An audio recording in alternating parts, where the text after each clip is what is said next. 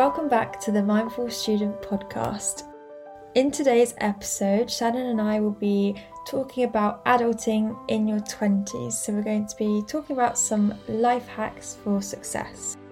Adulting in your 20s, especially whilst attending university, can add an extra layer of complexity. So, in today's episode, we're going to explore some practical life hacks and essential skills that can help you to navigate these challenges with more confidence and ease. From developing a personal style to energetic cleaning, we're going to cover it today.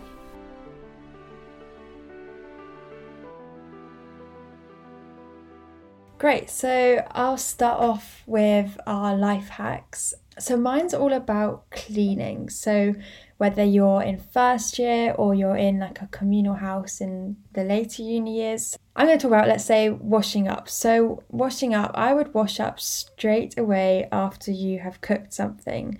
Not only does it stop pots and pans being piled up in the sink, it also really helps your flatmates or your housemates and there's nothing worse than like when someone hasn't washed up their stuff. So it's a really easy thing to do in your everyday practice.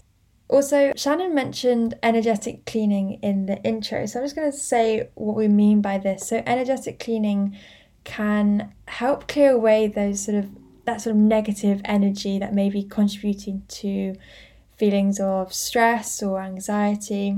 And I can really relate to this because I'm very much someone who follows the rule of tidy space and tidy mind. So I'll talk about this in a later episode, but I love to have like a deep clean of my room and I kind of treat that as like a reset.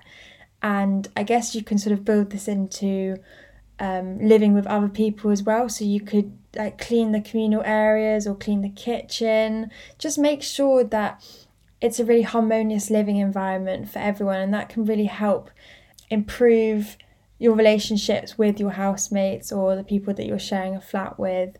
And it can also benefit communication. You know, if someone cleans the sitting room for you or the kitchen, then yeah, they're going to really appreciate it, I'm sure. You can make it into an enjoyable experience too. You could listen to a podcast while you clean or your favourite songs. It doesn't have to be a chore or a boring experience. I sometimes make it into a bit of a game by setting myself a timer and saying I'll tidy as much of my room as I can in 10 minutes, and it's a good way to break out of that cycle of procrastination and just get started on the task of cleaning. Also, when I worked in hospitality and I had to do tasks such as washing up, I would see it as a form of mindfulness and just focus on like the actual act of like washing up itself. So you could see it as that as well. My first tip is to dress for the life you want, not the life you currently have. And this doesn't mean you need to necessarily buy a whole new wardrobe, but it's more about appreciating and making the most of the nice clothes you already own and thinking about aligning your clothing choices with your goals. So, to break it down further, I've wrote down five points that I wanted to share. So, Number one is choosing clothing that matches your goals. For example, if your goal is to become a personal trainer, start wearing workout clothes and trainers that make you feel confident and comfortable in the gym. If leadership is your goal, start dressing the part. For example, during a period of the lockdown, I often wore a lot of black and oversized clothing as all of our lectures were online. However, when the lockdown ended and I started my placement, it was the day that everybody was allowed back into the office. And on my first day, I consciously started paying more attention to what I wore. Surprisingly, this simple change boosted my mood and productivity. And every day I would show up to work wearing clothes that made me feel professional and comfortable. And within a few months of my placement, I was invited to be on the CEO recruitment panel as an intern, and later I became the personal assistant to the CEO as well, which definitely was not part of my, my job description. But my point here isn't about, haha, look what I've achieved. It's more that you can implement this too and achieve this too if you implement this step potentially. So, number two, remember you don't need to buy expensive brands.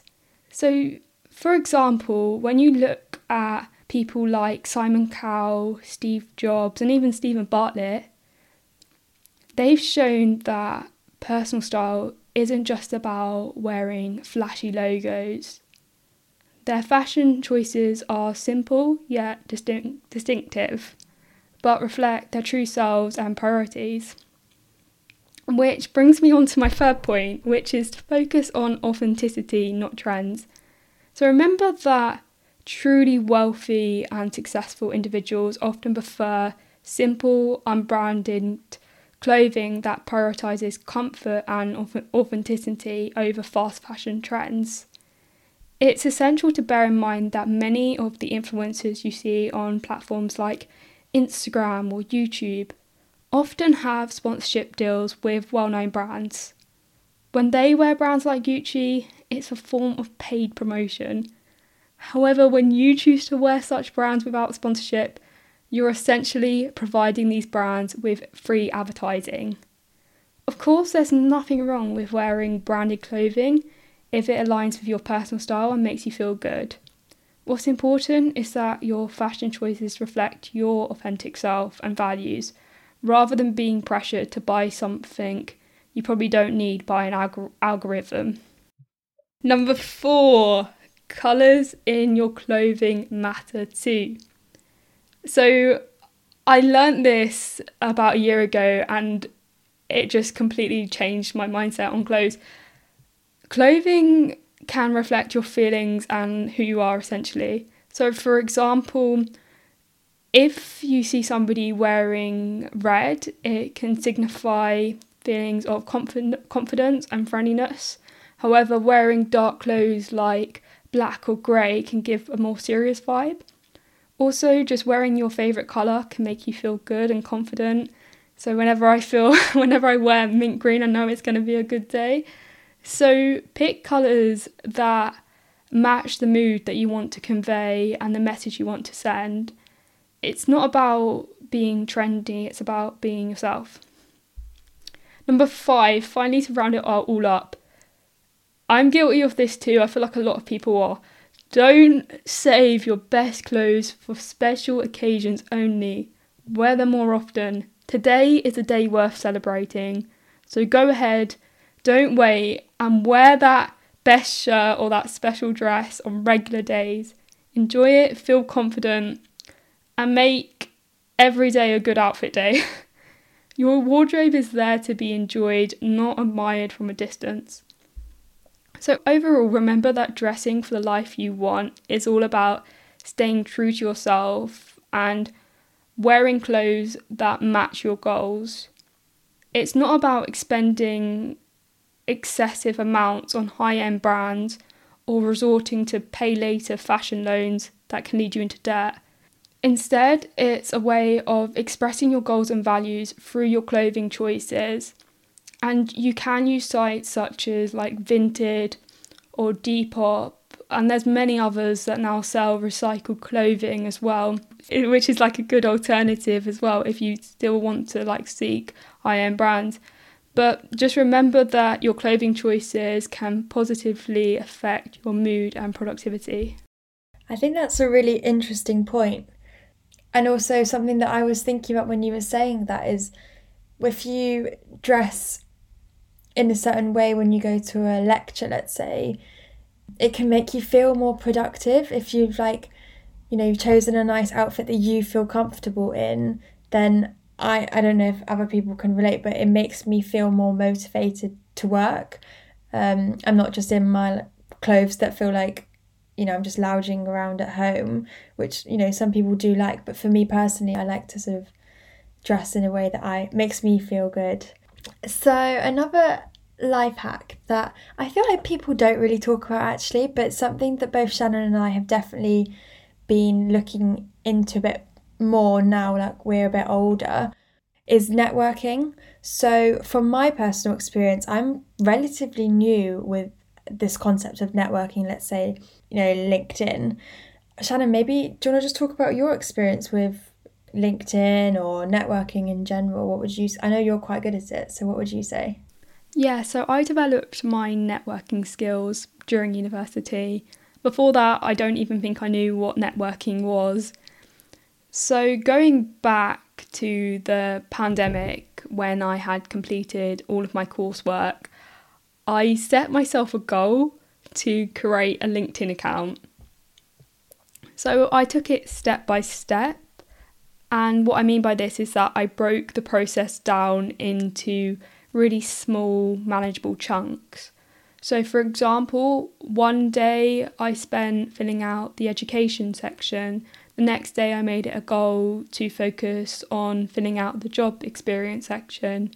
Oh, and then one day I even went into a shopping centre to have a friend take a photo of me, and I added a white background on Canva to make it look professional because I read in a book somewhere that having a good profile picture makes a difference.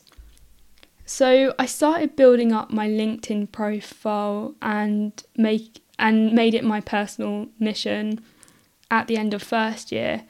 And this meant that by the time I was in second year and applying for placements, I had a solid online presence and a personal brand I was genuinely proud of.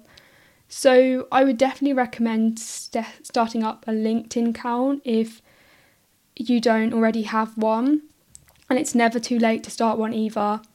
And if you do, try to be active on it, like posts that interest you, and follow accounts that inspire you. Oh, and here's another tip as well for everyone on the topic of networking consider finding a mentor or mentors. You can spot and just search into LinkedIn inspiring people and message them and use like a template online to just like send out a reach out message to see if they're willing to give you mentorship. Or if you meet someone interesting at a networking event, don't hesitate to reach out. That's probably why I've been able to have so many mentors is I just always follow up on the people I meet people usually want to help others on their journey. It's like a unwritten rule in the professional world. As you climb the career ladder, there are people who want to lend a hand to help someone trying to make their way up too. There's been occasions too where I've asked a mentor for a job and it's led to paid work. But generally, over time, these people have become my friends. Like, for example, I recently had a setback at work and I called one of my mentors, Nitin from Vice, who I know listens to this podcast. He's absolutely amazing and he completely reframed my mindset. So I think we want to do a, a future podcast like based on this, like specifically about how to find a mentor and how to go about it. But definitely start thinking about it and considering who your mentors could be. And don't worry if you don't already have one, the right people will come into your life at the right moment just be open to the possibility. Yeah, I love hearing your story with networking because, like I said, you know, I'm not as experienced as you, so it's really nice um, to hear that. But also, I think it's quite a fitting time actually to tell our listeners that Shannon and I have never met. Um, I know that I told someone this the other day and they were so shocked, but we're a product of networking um, you know, we were put in contact by our amazing um, friend or coach, um. And as a result, you know, we've created this podcast and everything we're doing online and this sort of community that we're slowly building. So, you know, networking does work, guys. So definitely try it um, in your 20s and yeah, give it a go. I actually met Trayton sort of through networking too because I did a leadership program and then I followed up with him and did a catch up call with him, who then recommended that I reach out to Emma, and then I reached out to Emma, and now we've got a podcast. So now we're here. So it's like just the power of conversation, you know.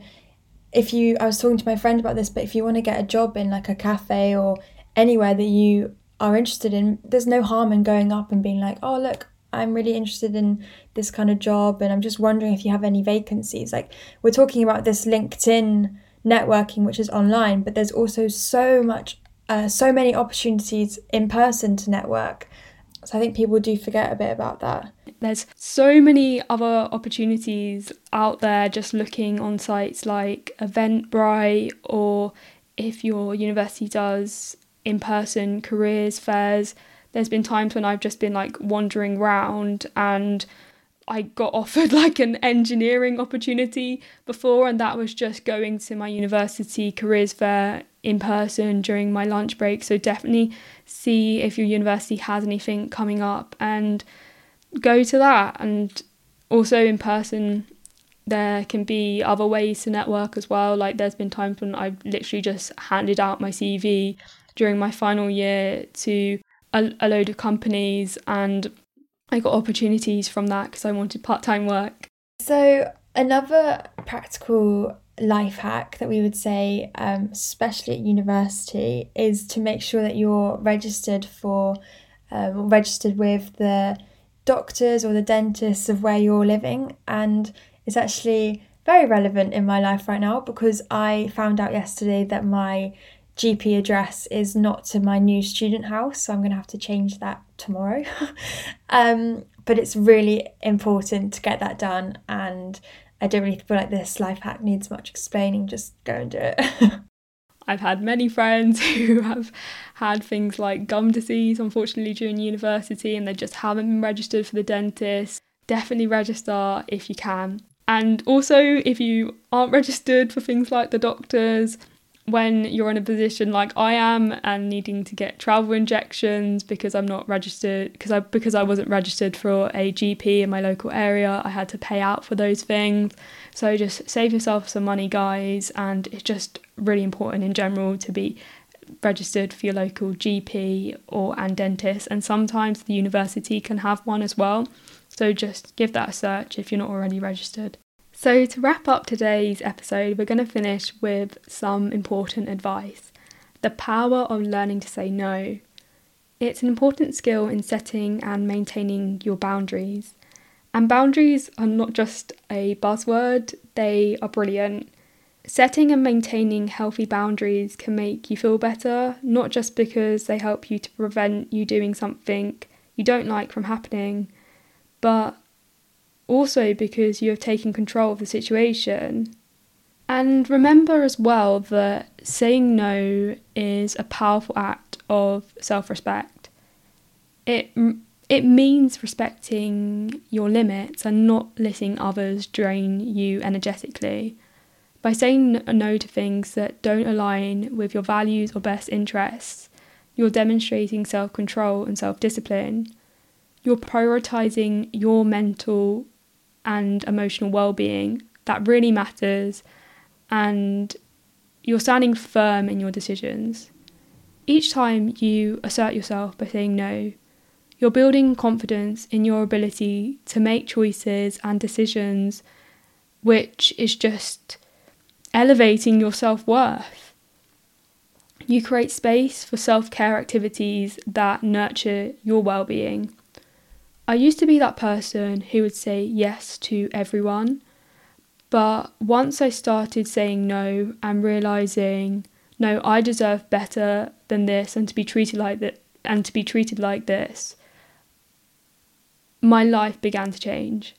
I had more energy to focus on personal growth, more space to welcome uplifting people into my life, and more time to become a better version of myself.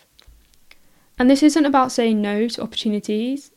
I literally say yes to any opportunity that aligns with me, but it's more about saying no to people and situations that don't inspire, support, or help you to become the person you want to be. Some individuals can be energetic vampires, so it's so important to protect your energy and mental space. Because on average, you basically become like the five people you spend the most time with, plus the five TV series you rewatch the most. So I must be an in betweener, I'm joking. Saying no is an essential skill, one that even some elderly people struggle with to this day. So if you can master the art of saying no in life, you're on the path to a successful life, mate. It's about setting boundaries, knowing them, and most importantly, do not feel guilty about implementing them. When you say no, you're creating more space in your life. You're telling the universe that you deserve better, and you're trusting that better opportunities will come your way, and they will. It's about choosing the opportunities and people that uplift and inspire you. I also think it's so empowering to say no. And the more times that you do say no, the more confidence you have to say no in the future.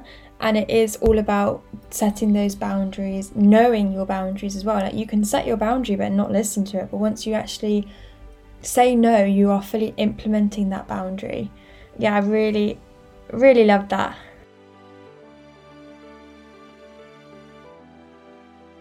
So, thank you so much for joining us today. Wishing you health and happiness in your small step in self development this week.